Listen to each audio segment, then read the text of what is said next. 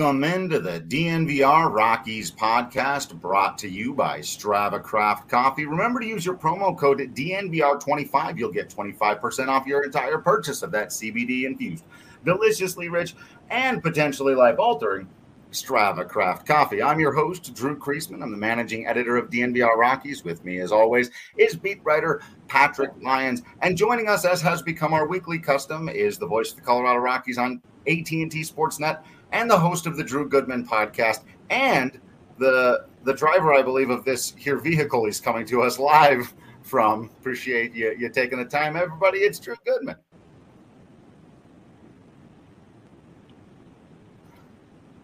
What's up, fellas? How we doing? I could do I, I could do my car spot right here, but I don't know if that would be right to you guys. So. Well, some would say it's unprofessional, but the, the truth is that, uh, again, on off days, you do work for Uber. So uh, you made sure to not pick up any passengers, so that actually is very professional, and we do appreciate that. I got two passengers in the back. I told them we had to. We're using an alternate route, and they're, going to be delayed getting to their destination. Uh, sure, you've been talking their ears off about the road warrior Colorado Rockies. Now, look, we we all know uh, they've had their struggles this season away from Coors Field, but how nice was it? Even the ball game they lost to watch a couple here. They got good starting pitching, both games great in game two. Story's hitting some home runs, Rodgers hitting some home runs. Just seeing some nice baseball the last couple of days away from Coors. Yeah, I mean it's it's somewhat a continuation. I know they didn't swing the bats very well in the two to one game, which is kind of a continuing theme. First game on the road, they've scored a whopping seven runs in seven games, and they're one and six. But uh, they played very well yesterday began with German Marquez obviously pitching, you know, exceptionally well. I mean, he had no hit stuff, and you can tell very early on he had no hit stuff. Uh, but it's a continuation for me of how they've played at home. They've played good, solid baseball at home. They've they've been able to swing the bats at home, uh, certainly better. The pitching has been better all year at home by leaps and bounds and out on the road.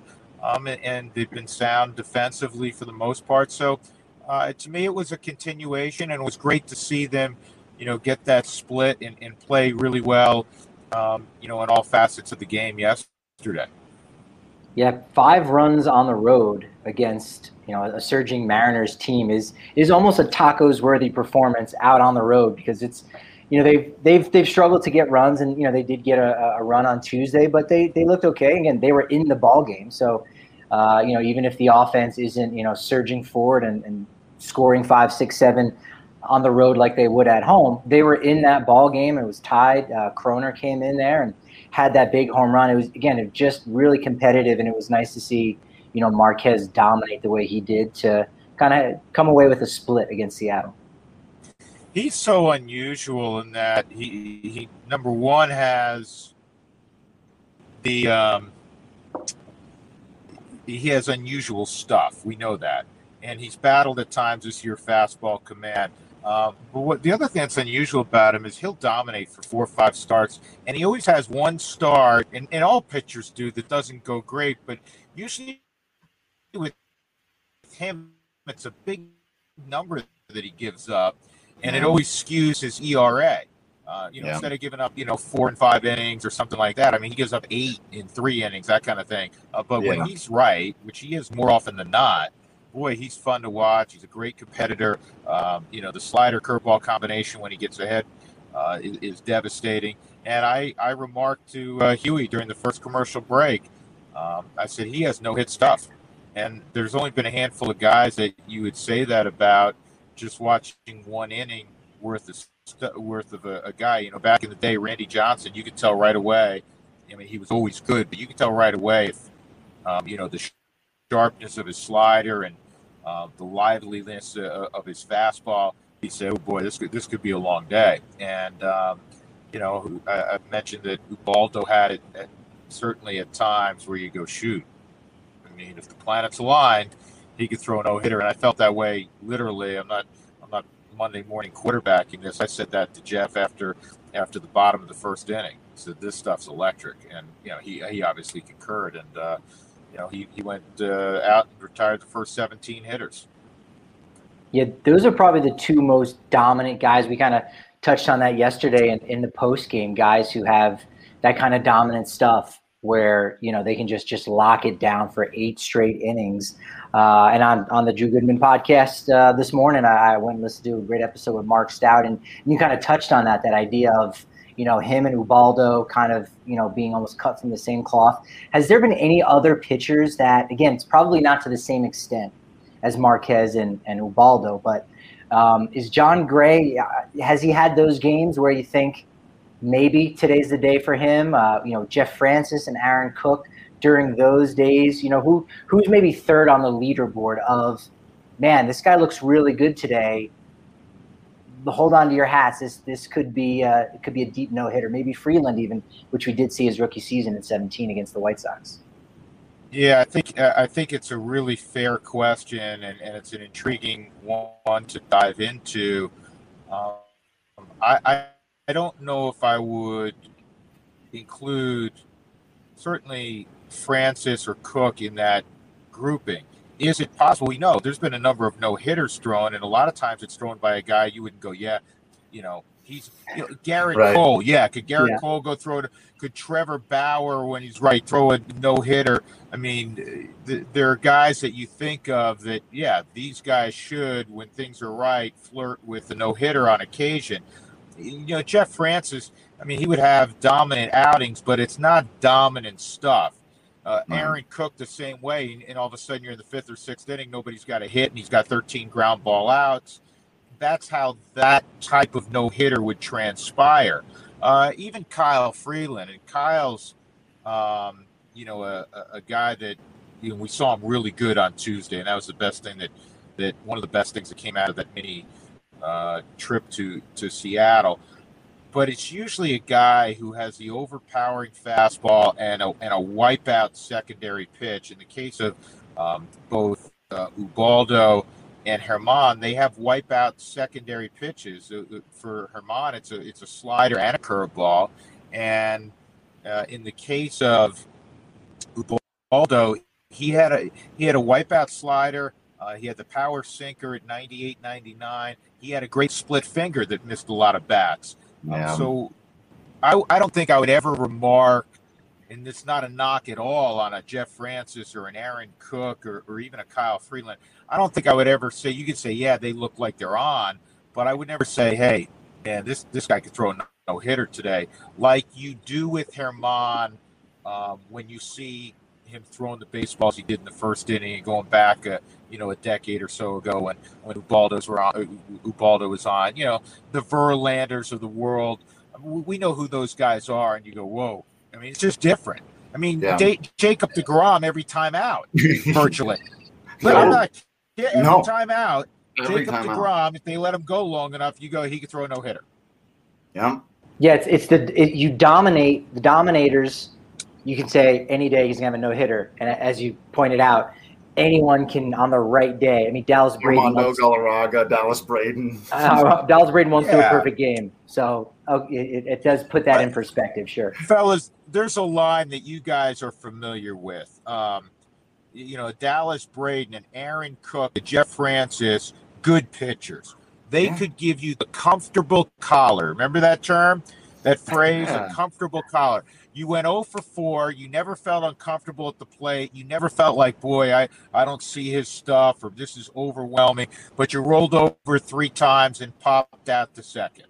And with guys like Verlander, Germán, we know the names, DeGrom, you go up there and it's uncomfortable because you're like, I don't know if I can catch up to the velo. The, the, the sharpness of the of the breaking ball is such that you're like, man, I'm overwhelmed. Um, it's going to be all I could do to put the ball in play. That's the kind of guy early in a game where you go, shoot, he may, he may he may flirt with one today. You don't want to end up looking like Shed Long Jr. Much love, but you don't want to end up looking like Shed Long did and the yeah. on your butt, looking up at the picture, going, "What in the hell was that?" yeah, not that's. Um, listen, I will look like Shed Long Jr. all day if uh, you know if if you're in the big leagues and you and you're uh, you get to put on a big league uniform and And every once in a great while, I guess it can't happen too frequently, but every once in a great while against a great pitcher, you end up on your butt looking up at the sky. Um, you know, whether it's a literal or a figurative looking up at the sky, he had company yesterday. Yeah, right.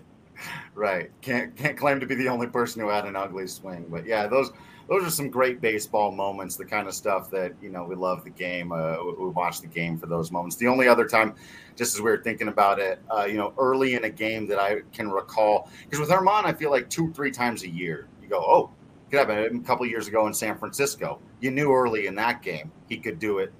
One little ground ball through the left side. Otherwise, he, he's got it done there.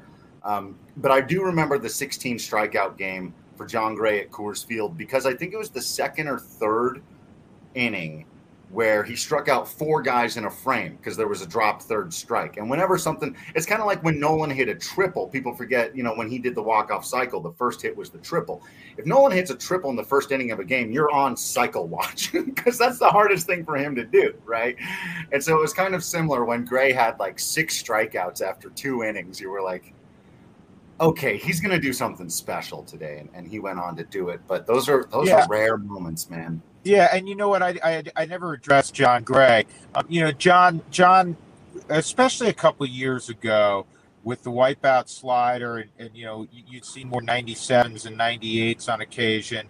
Um, so you you could see where Jon, oh man, he's really on. So yeah, Jon would fall into that class. So it's more, of it's really more of a power guy as opposed to the quote unquote finesse guy. And, and yeah. certainly there's been an, there's been an occasion um, or two or three where where Jon early on, you're like they're not hitting this guy today. Yeah. I, I imagine for you, um, you know, even now, you know, go, going to the ballpark and, and covering the games and maybe more so as a fan, when you would open up the newspaper, take some people back. So, you know, before you would go and get all your news from Twitter, a, a reliable source like Twitter, uh, if someone would would uh, usually a man, sometimes it was a boy on a bicycle, uh, two totally different spectrums there, would deliver a, a paper. Uh, and you open up and have all news of everything that happened 24 hours or 36 hours ago believe it or not. And yeah, anyway, I, I would open up the newspaper and every day I would look to see who the starting pitcher was, and that was what usually compelled me to go to uh, a ball game. Right? If uh, Philadelphia for me was so close to where I lived in New Jersey that if you know the Diamondbacks were playing the Phillies, I, I know who's on the Diamondbacks. All right, they got some good ball players having a good season. But if I saw Schilling or Randy Johnson as the starting pitcher, that's when I knew I had to go to the ball game was that the case for you when you were younger? And is that still true now that, you know, seeing a good starting pitching matchup almost does more for your excitement levels than just, hey, you know, Mookie Betts is a great ball player. It's the starting pitchers that, that almost moves the needle the most. I'm with you, Patrick, because you're going to see a lot more of the starting pitcher than you are – you know, a Mike Trout when he on the occasion he comes to town, or a Mookie Betts, even though you know you see the, the Dodgers more. But if you're looking at it just from that ball game, you know, Mookie Betts is going to get four or five at bats. Hopefully, it's four because that means the Rockies have pitched well. Um, but yeah, when when a Verlander is in town, or Gerrit Cole, or, or still even a Clayton Kershaw, um, or you know, it's Germán matching up with someone like that. Uh, yeah, that that I mean, earlier this year when Jacob DeGrom was in town, are you kidding me? There, there's a buzz. There's definitely a buzz. I mean, this. Uh, I mean, I'll stop what I'm doing to go watch Jacob DeGrom pitch. You're talking about the best hitters in the world, and he's striking guys. That, I mean, I know he's dealt with you know little maladies here and there, but you know the three inning performance a couple starts ago, he struck out eight. Then he goes five innings the other day, didn't strike out quite as many, whatever it was, seven. Uh, they're not. They're, nobody gets hits. It's a joke. Right. So yeah, when when that ilk of pitcher is on the mound, uh, yeah, there's a, there's a, it ratchets up the level of excitement. Tune in for that value. Yeah. yeah, yeah. Especially because if you're a Rockies fan, then you've gotten to be there for the handful of moments anybody's gotten the better of them. Because Ryan McMahon and Raimel Tapia both hit home runs off of Jacob DeGrom. I think that accounts for half of them. Uh, Dom Dom Nunez almost took him deep. Yeah, yeah. Nunez got him pretty good too. The so. the last run scored on Jacob Degrom, or it, tomorrow it'll be officially a month, was May 25th. Not in Coors at Citi Field Ryan McMahon, home run. That's the last time someone touched home plate on Jacob DeGrom. And he's only, yeah. I think he's only given up, he's given up three home runs, as as Drew, as Creasman said. Two of the three have been Rockies players, and I think he's given up only three earned runs. Four he's earned runs. Four. He's given up four, four earned runs. Right. He's driven in more. What has he driven in? Right. Six runs now, I yeah. think, on the yeah. year. yeah. So he has, he's, he's given up seven runs. Yeah, four earned runs, seven runs total. We know that doesn't necessarily mean anything until you think about the fact that the Rockies scored four of those seven runs that he gave up when he was on the mound. So uh, those yeah. are some good fun stats to, to throw out there. Why not? I'm, I'm not a big, and there's a long way to go, boys. As we know, the, the Rockies yeah. are, are, you know, a handful of days. I think yesterday was game 75, so we're almost at the at the halfway point. And I know on, on the DNVR podcast, there's going to be a major celebration, the halfway point of the season, and all Obviously. kinds of breakdowns right? Obviously, um, it's an awards, the whole thing. But but we all do this as as silly as it is. You know, we're three weeks in. There's an early MVP candidate, early Cy Young candidate. Um, I'm not a big proponent of having a pitcher be the MVP. However, halfway through this season, the Mets lead the East. You can say the East has been somewhat disappointing. Atlanta's been disappointing. Uh, Washington certainly been disappointing. Philly, but you could make a pretty substantial case that the MVP in the National League is Jacob DeGrom. Oh, I love it because then I, I'm pretty sure I will win our superstars draft if I get 20 points for Jacob DeGrom winning the Cy Young and then 20 more points for him winning National League MVP. he was my first overall pick in that draft, given all the ball players on the board. And I thought, you know, don't overcomplicate this. Take the guy who's going to dominate no matter what. And yeah, he, I, I'm with you. I don't like making pitchers MVP. I'd still have a hard time with it, but we'll see where the numbers are when we get there because goodness gracious. It is. It is good. It is. It is ridiculous. Yeah. And maybe it's a technicality. It, it partially is and it partially isn't.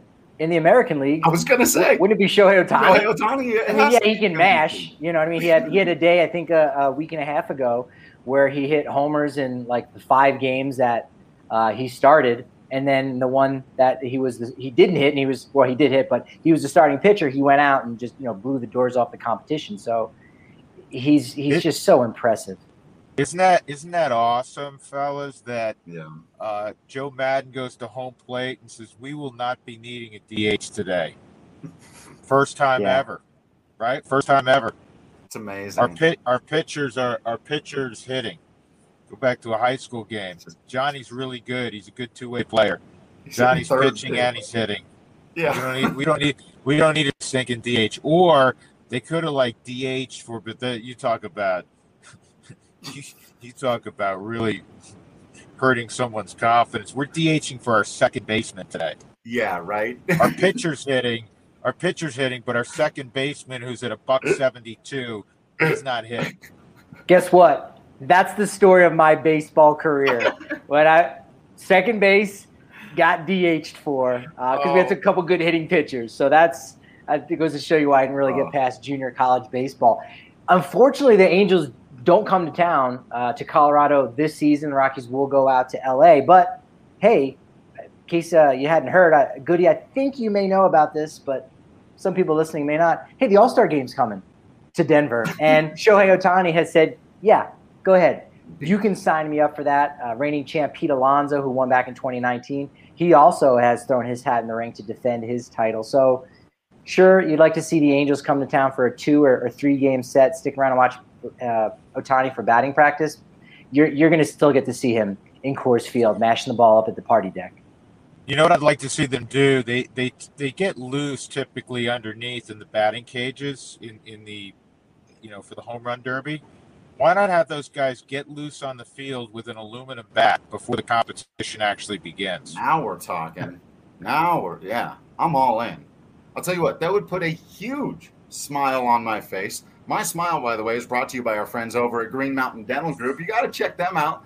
Just 15 minutes outside of downtown Denver, located in Lakewood.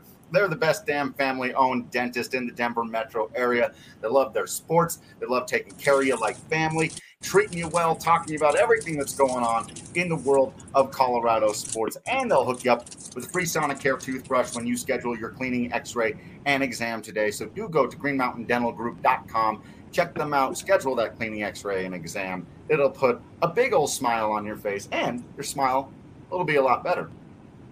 Also, putting a big old smile on my face is making some money over at DraftKings Sportsbook. We've been hitting on a lot of bets lately. Hopefully, you're subscribed to the YouTube channel, uh, that you're always joining us here for the lives because sometimes, you know, the podcast may not always get out in time for you to place all those bets. You got to be here on the live shows. You got to know when we're telling you, hey, take Trevor Story to hit a home run. I unfortunately don't think you get double when he hits two of them. Sorry about that. But if you just got one of them, you made a nice little bit there over unders on strikeouts, runs scored, who's going to win the ball game, all kinds of fun stuff like that. Of course, you know, you can still be placing bets over in the NHL and the NBA. Even if you don't know the NBA that well right now, you just risk $1 and you can win 100 with the new promo code. And again, they've got promos going all the time for you. So check them out. Download the top rated DraftKings Sportsbook app now Use promo code DNVR when you sign up to get $1, turn it into $100 in free credits just by betting on the basketball team of your choice to win their next game.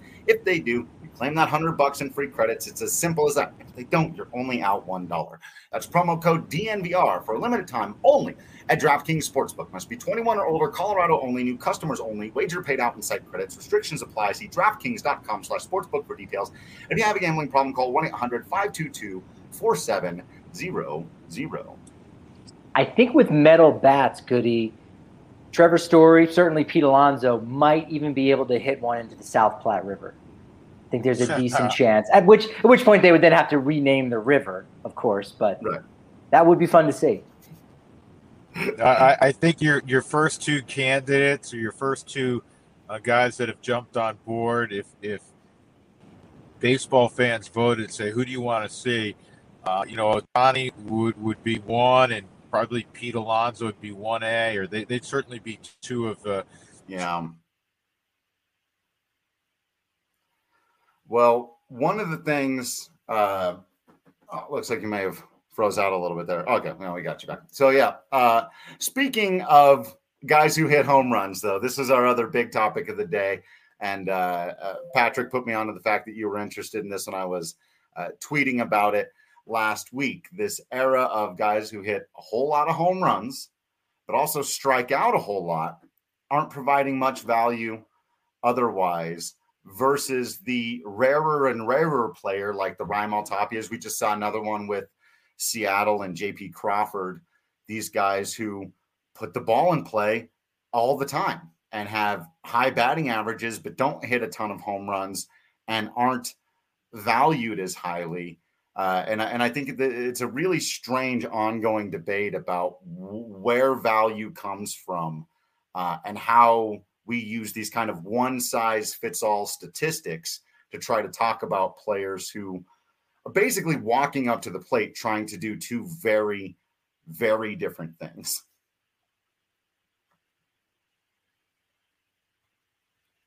Frozen Goody again. I think we get yeah. Dipped out. Yeah, play. You know, player evaluation has long been a very complex issue, and I, I don't necessarily know that fans have the ability to do that. I mean, again, we only have so many resources, right? Front offices with analytics departments where they've got you know 25 to 35, 40 members, and uh, Ivy League educations. They're they're inventing things. There are things that are behind a wall, not even a paywall. Right. I wish we could pay to access and see all the things that are going on behind the scenes, and we we have no idea. It, that's why for so long it was, you know, batting average, home runs, RBI. That'll tell me if you had a good season or not. And then we said, well, what about you know per game averages?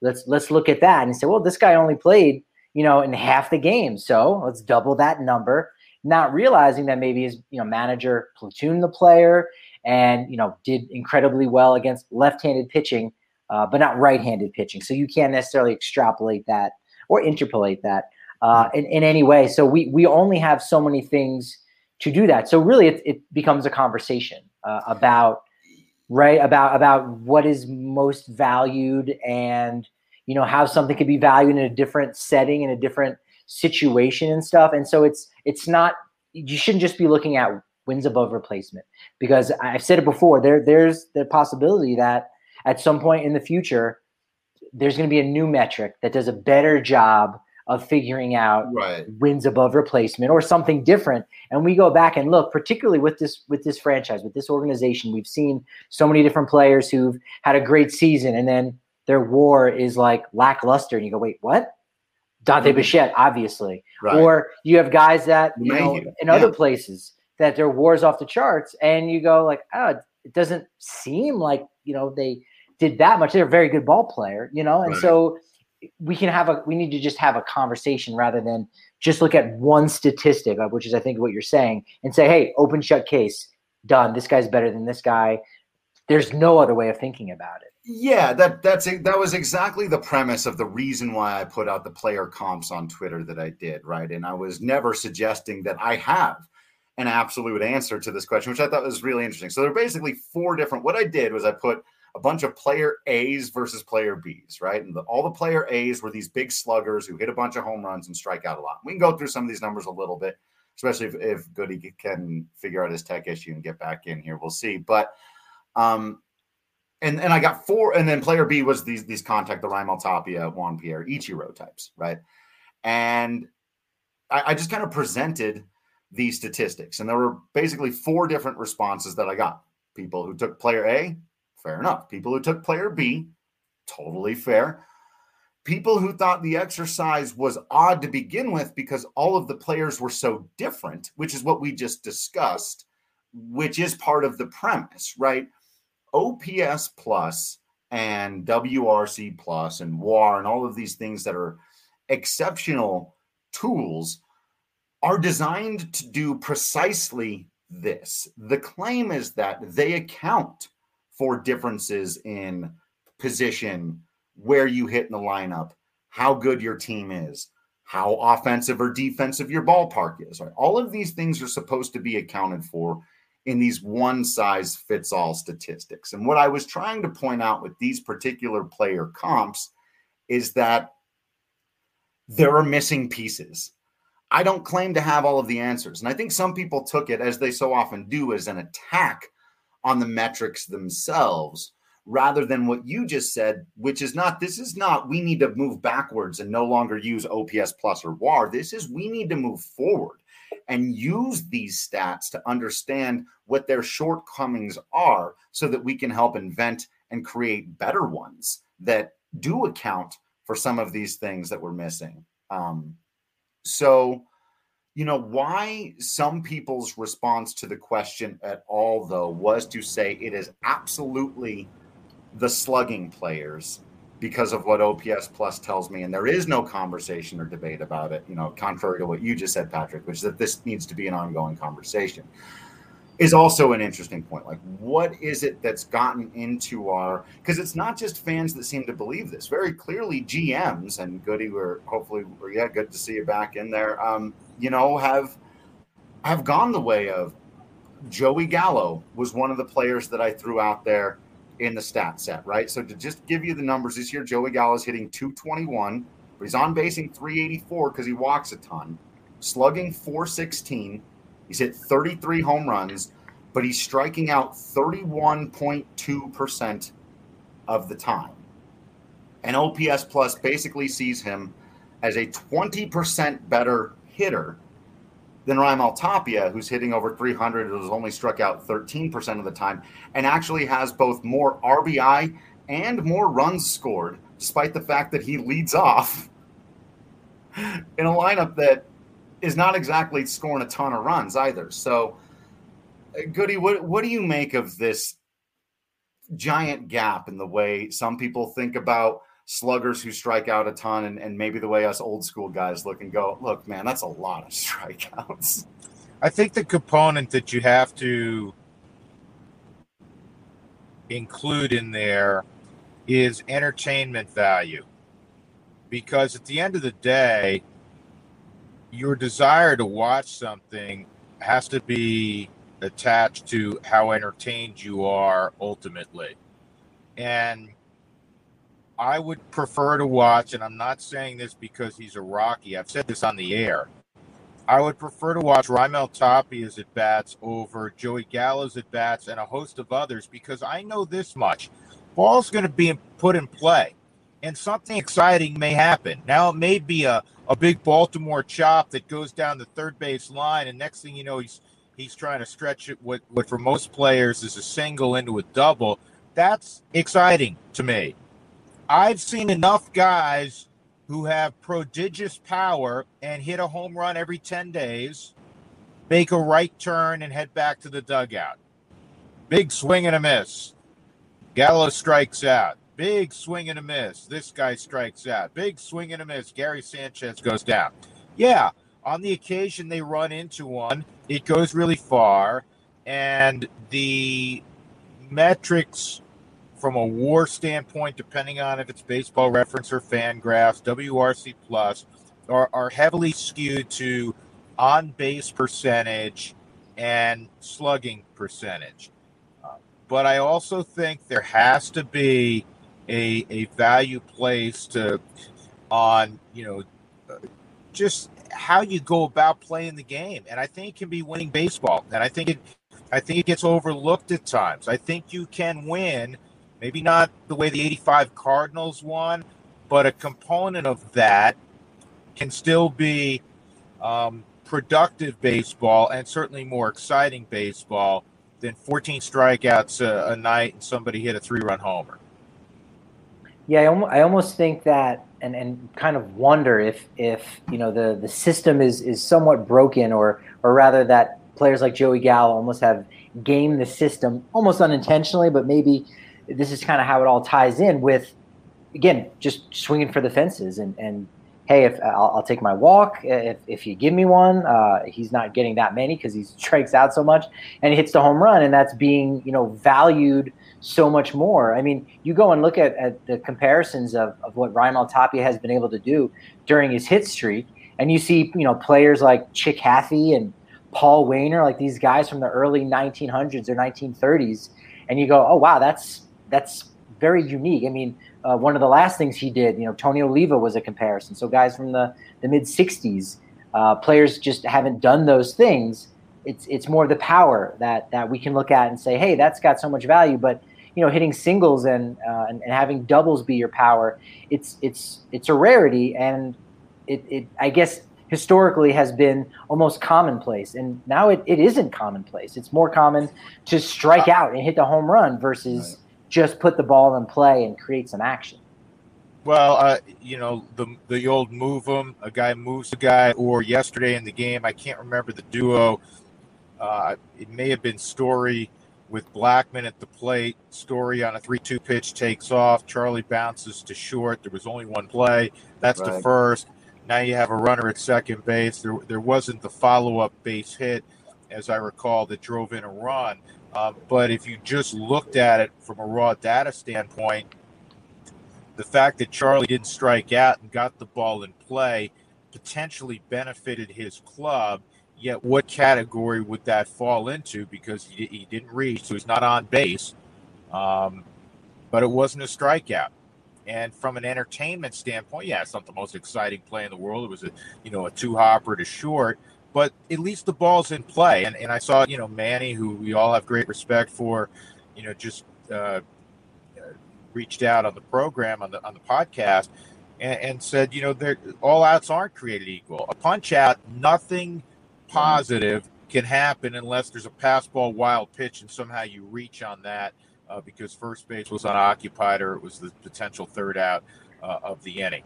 Um, so I, I don't buy into the weight given uh, to simply on base percentage and and and slugging percentage. I, I think you have that. That's why, to me, the best front offices and evaluators of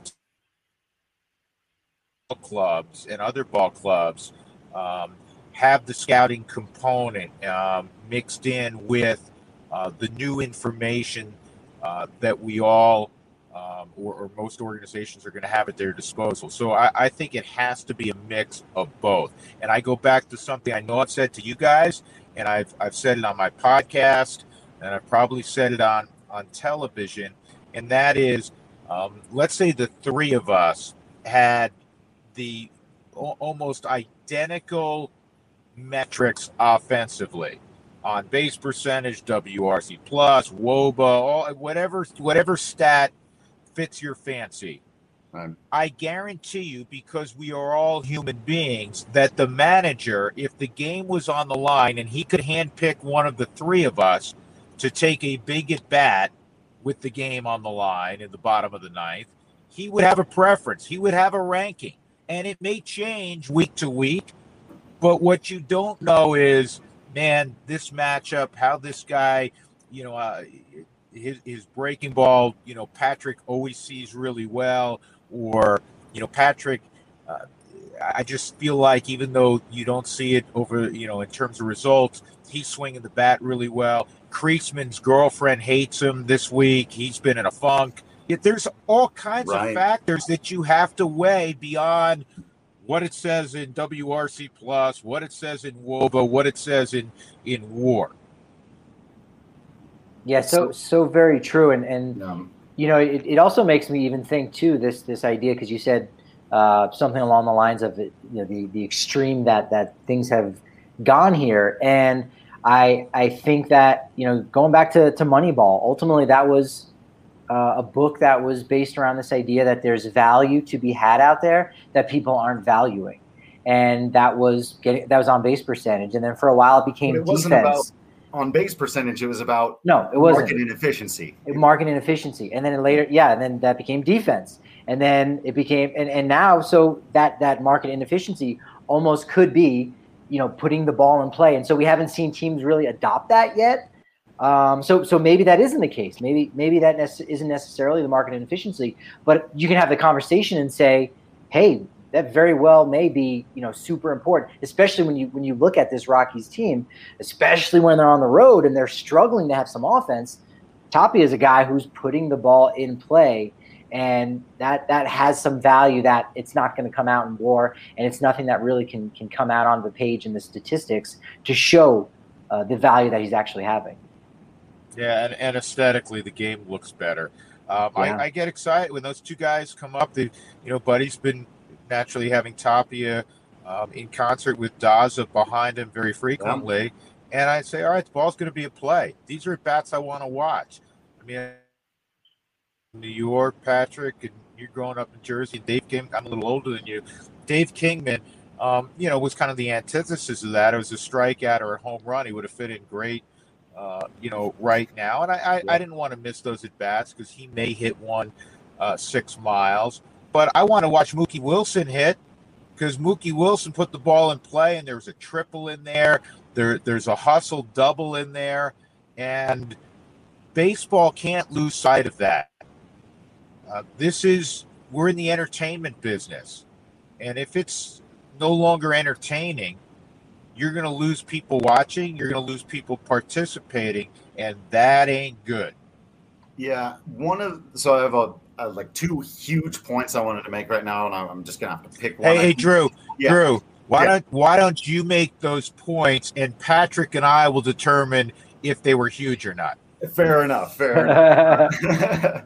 so one of them being about what we're talking about here, the, the situationalness of it. I think that plays into the entertainment value as well. And I've talked about this with a stat that I think has just gotten a bad rap these days, and that's RBI. And, and you guys have made a big point on the broadcast of how Raimel Tapia is doing in RBI in terms of leadoff men, but also just in terms, like I said earlier, he's got 36 on the year to Joey Gallo's 33. Now, that's not a lot more, but remember, Gallo's a middle of the order power bat who's hit all these yonkers, and Raimel Tapia is a leadoff slap singles hitter.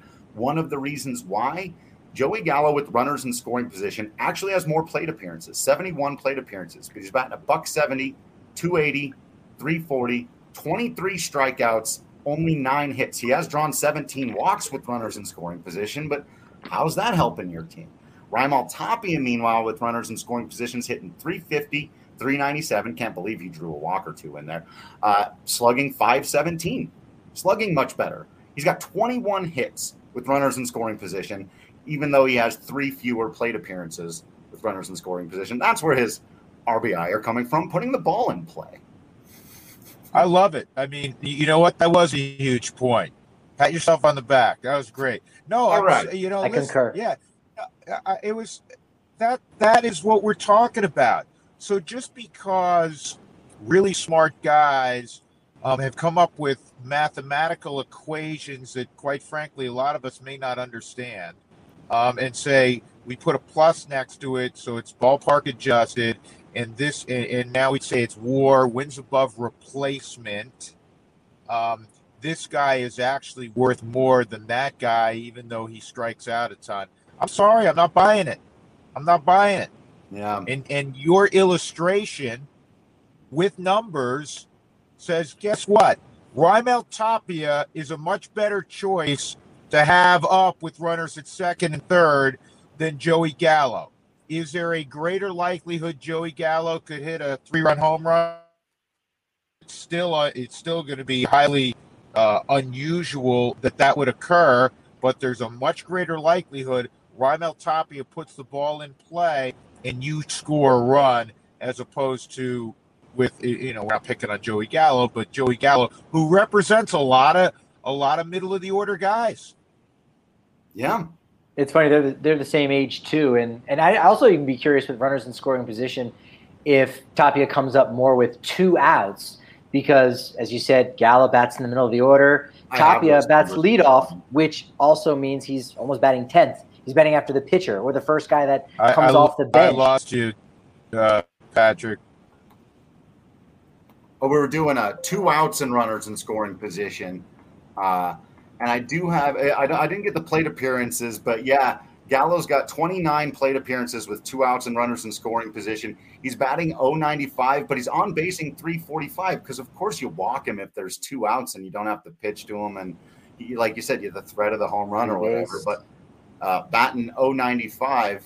Uh, so really, with two outs and runners in scoring position, Joey Gallo on the year, three ribbies, eight walks, two hits. One of them happened to be a home run. Um, I don't have Tapia's plate appearances, but Tapia with two outs and runners in scoring position has 17 hits. He's batting 436, on basing 500, slugging 564. He's got 19 ribbies on the season with two outs and runners in scoring position. Because he puts how do you ball- how do you refute that? I mean, I mean, who in their right mind would say you don't want that up? And you say, oh, he's you know he's got here's another one. He's got a negative. Did you see the stat we put up the other day, guys? This list. Yeah. He has a negative launch angle. Launch Everything's angle. about launch angle. Oh, okay. Yeah.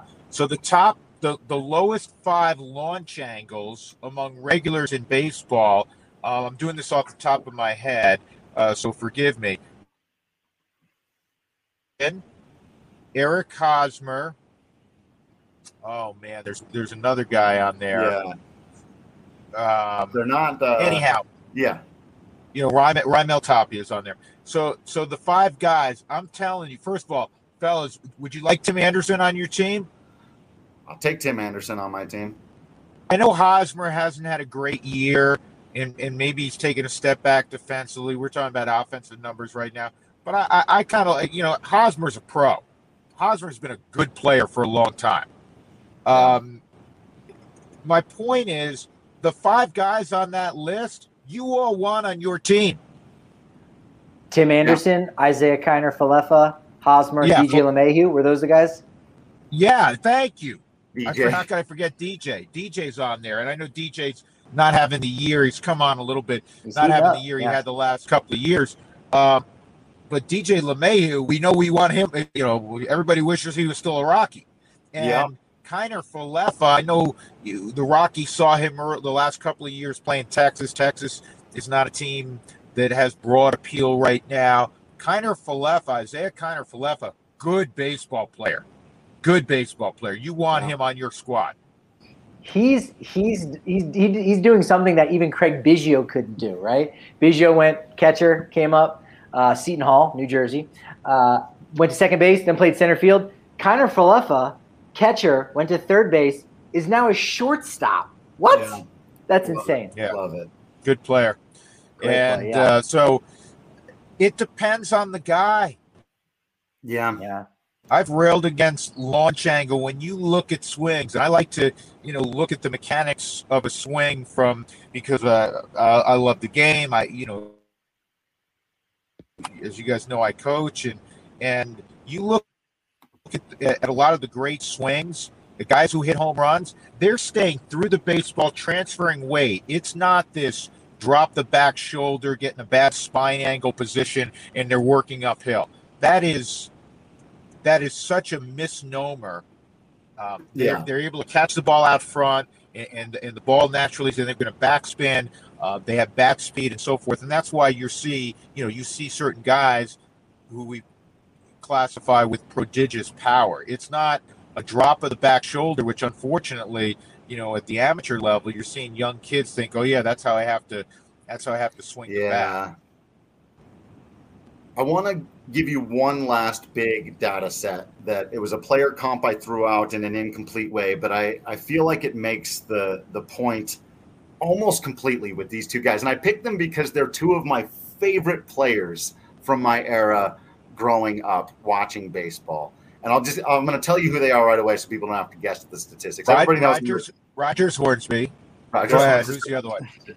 Uh, Lloyd Waner. Everyone knew JP was coming. You knew this was going to be a part of the conversation. So we've arrived at the Juan Pierre hour of the DNVR Rockies podcast.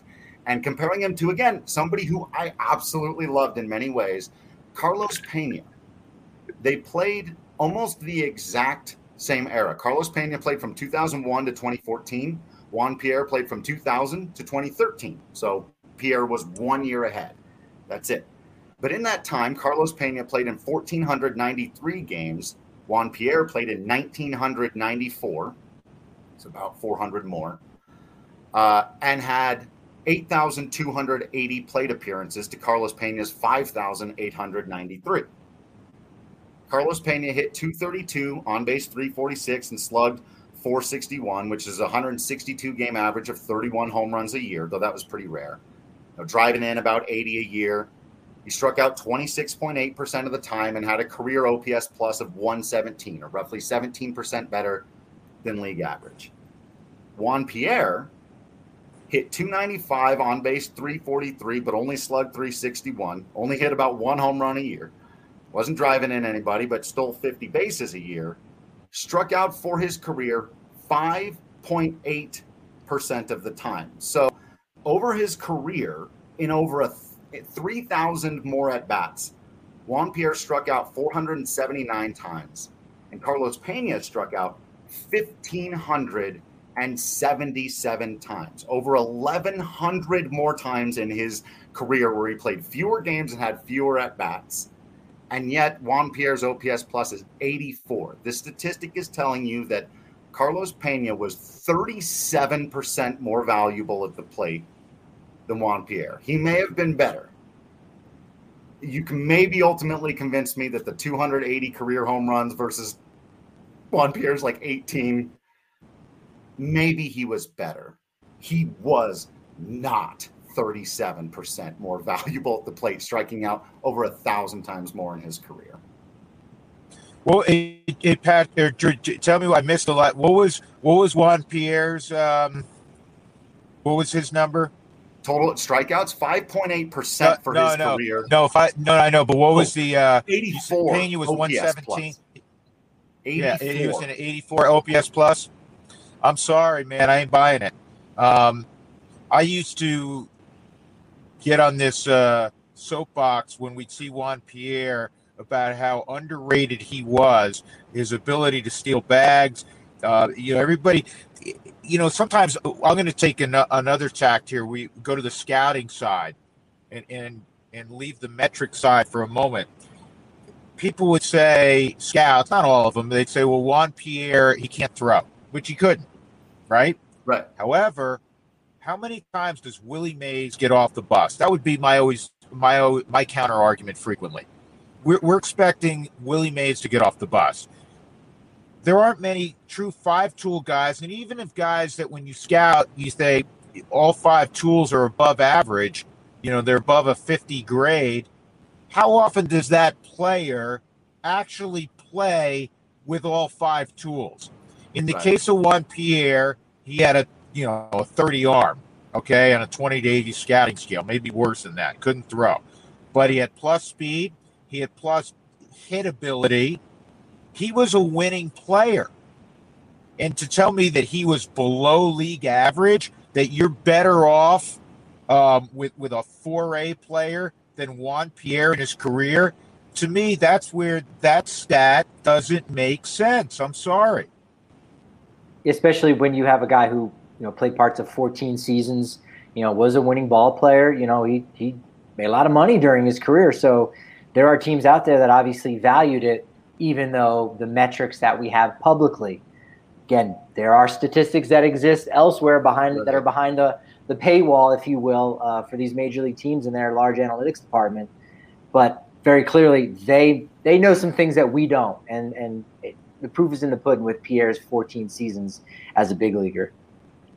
Yeah, one of the all, one of my all time favorite guys, also one of my all time favorite guys. I'm going to get him on the podcast coming up. I I uh, love I, it. I, I, love I love JP. He's got a great story and. Um, he's yeah, a quick little uh, story that I'll, I'll tell eventually about Juan Pierre when, when we have him on. What he may be Todd Helton's favorite uh, teammate of all time. Todd had a lot of teammates. Loved Juan Pierre. A lot of teammates, loved his work yeah. ethic. So yeah we got to wrap up, uh, but I, I will have to ask you next time. What are some of your favorite interviews? Because I loved Mark Stout's response on that on uh, the the podcast that dropped today, the Drew Goodman podcast, and uh, and your your your mutual love, rock and roll boys, who now have a mutual love for country music. That was interesting hearing that part of the conversation as well today.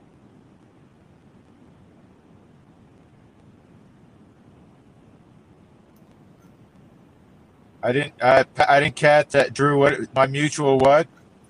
Oh, mu- mutual. You rock and roll boys who have a mutual love and a mutual affection for country music. Uh, that took me by I, surprise I, a little bit. Yeah, and you want to know what? Going way back, as you heard on the podcast, I would be the last guy you go country music. um, but you know, we, we, had a good. I'll, I'll leave it. I'll, I'll tease it uh, as you just yeah. did. We had we had an interesting conversation. Mark knows a ton about music, but uh, we had, we had fun in that uh, realm also. Listen, I, am going to jump. You guys are the best. Um, I will uh, I will talk to you guys uh, at some point here in this view, man. But thanks.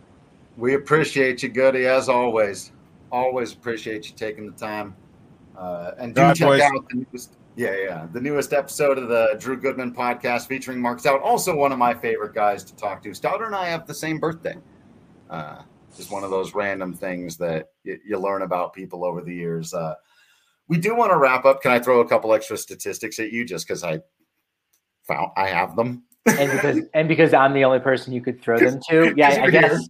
I guess will that. You, you just sit there and listen to me rant at you for a little bit longer? Would you mind? Appreciate you, buddy. You're the best. You're comparing. You're comparing some folks together. Um, I just found a few others that were fascinating because I went to see who was leading the league in strikeouts this year. I was just like, like who are the guys who were just striking out the most? And they're all these types of hitters. So Gallo is obviously yeah. leading in the American League. Brandon Lowe is right behind him. They've been going back and forth. It's Brandon Lowe, actually. Is Lowe. Uh, Not to be confused with former Rays infielder Brendan Lowe. Lowe. So they had Nate Lowe and Brendan Lowe. I knew I was going to do that too. I was like, it's not. And it's, it's the identical spelling as well. I know. Uh, but yeah, hitting 202 on base in 303, slugging 409. So all of those significantly lower than Tap, right? But he's got the 14 home runs. Uh, so his 104 OPS plus, striking out 31% of the time. For a minute there, Javier Baez was striking out 30. Actually, right now, Javier Baez is striking out 38% of the time and still has a 99 OPS plus because he's hit 16 home runs. It's a and he's walking 3% of the time.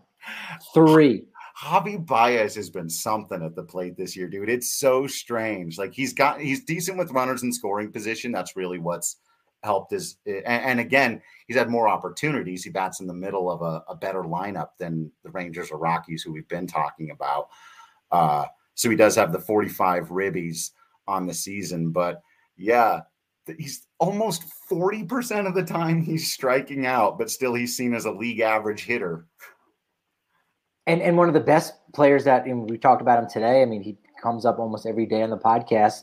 Uh, is is Shohei Ohtani, who's he's just under thirty percent himself, and again, what he's been able to do on on the mound is is confounding. But yeah. he he strikes at a decent amount too. But yeah, that's just become this accepted part of the game, and it's right. it's wild. Tatis Jr. is another guy, twenty eight point seven percent, and you go, who cares? He's he's an exciting ball player. Yoan Moncada uh, has been you know incredibly valuable. Jared Walsh, first baseman for the Angels.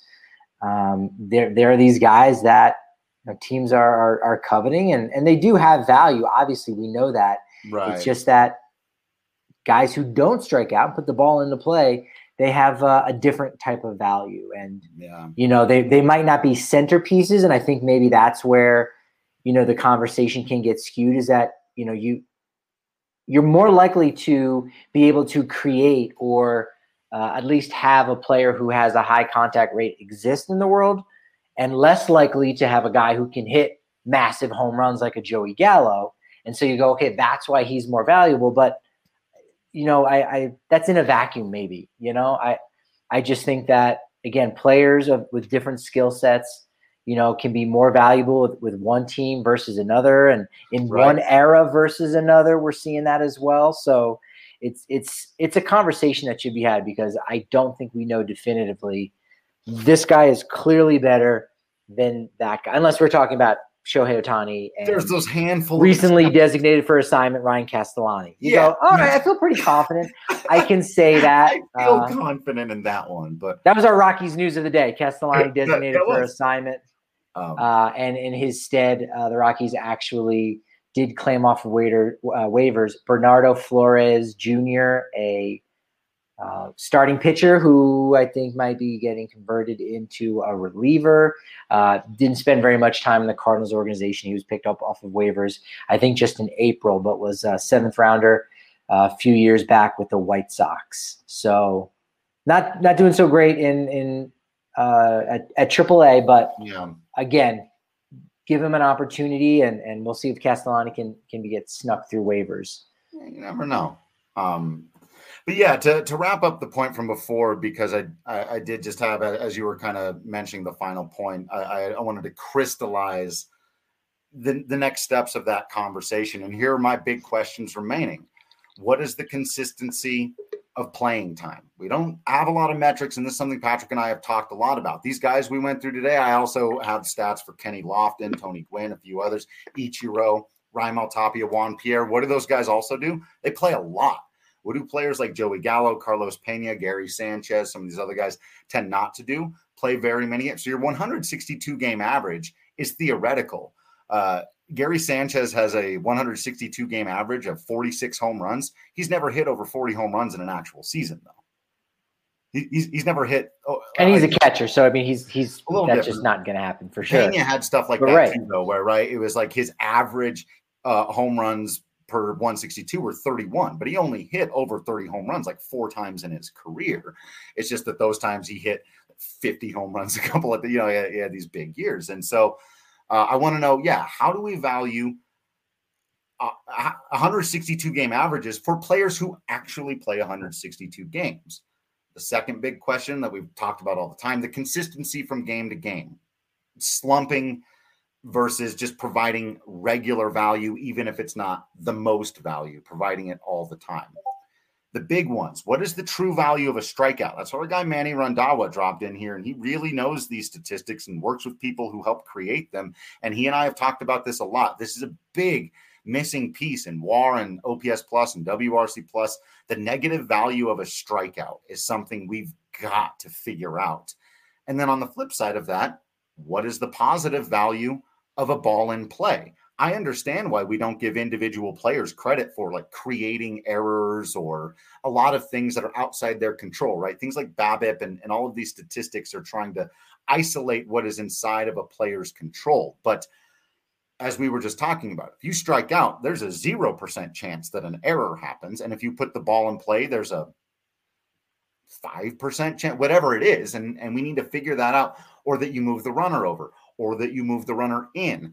All of these things that we can talk about, the value of a ball in play.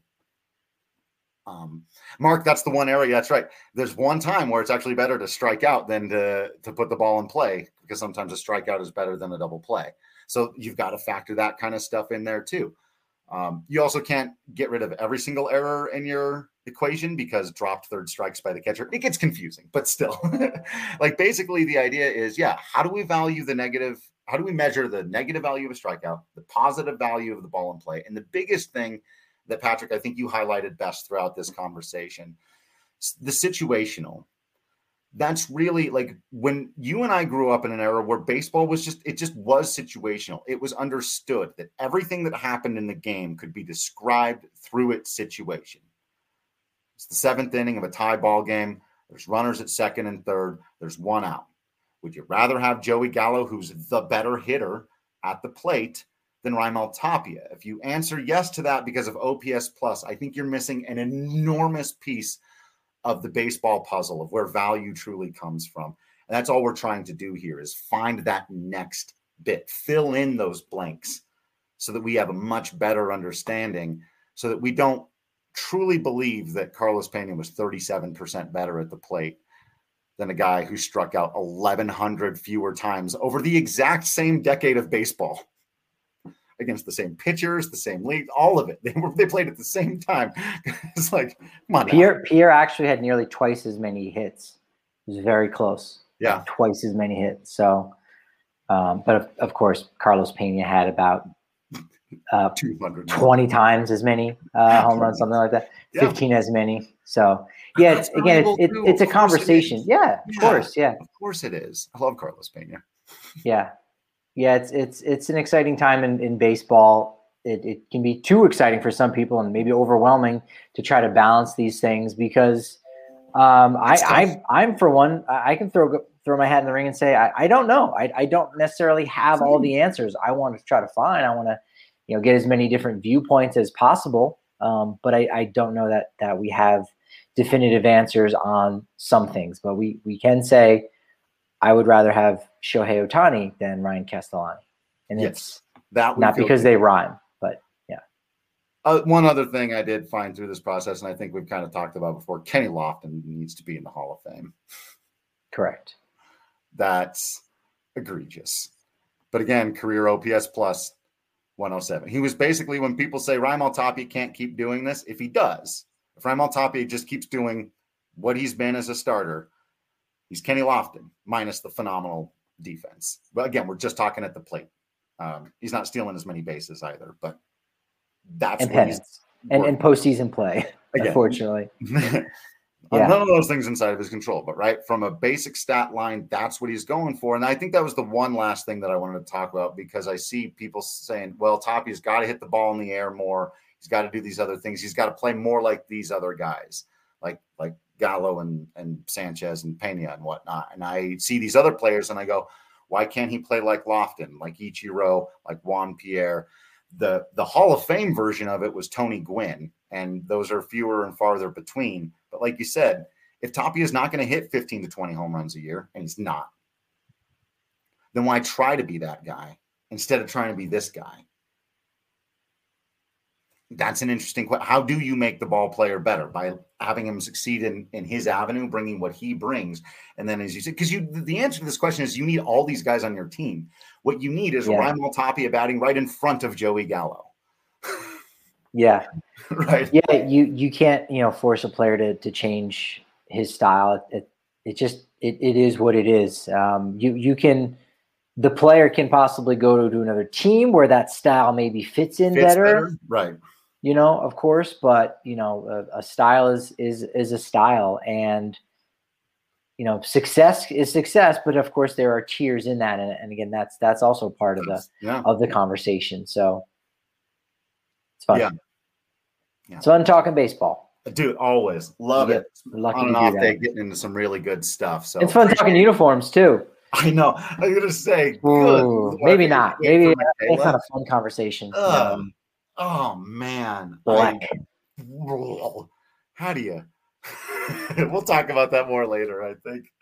Uh, absolutely. Great stuff. Great stuff today. Really appreciated Goody's time and insight on that conversation. And all of you, make sure that you're joining us on the YouTube as well for the live chats. You don't want to miss them. Hit that bell icon, subscribe, and all that good stuff lets you know when we're going live do subscribe to the dnvr.com where you get access to all that written content plus discounts on hats and shirts, a bigger beer when you come down to the DNVR bar, and access to the Discord channel where you can chat baseball with us 24 7. Boy, did we have some reactions to the jersey reveal today. Those are the kinds of moments where you're happy to have a Discord channel family to immediately go to, and we can all make sure that none of us are crazy and that we're all seeing the exact same thing. Uh, so make sure that you're in there. All kinds of stuff to talk about in the Discord channel as well. Do make sure you're following us on social media at Patrick D. Lyons, at Drew Creasman, of course, at DNVR underscore Rockies, and give at Michaela E. Perkins a follow. You may see her, in the words of Harry Ralston Black, sooner than you think. So thank you all for listening into this episode of the DNVR Rockies podcast. We appreciate you all very, very much. Keep being absolutely awesome baseball fans out there. We'll keep being absolutely Patrick Lyons and Drew Creasman in here. And until next time, we will see you at the ballpark.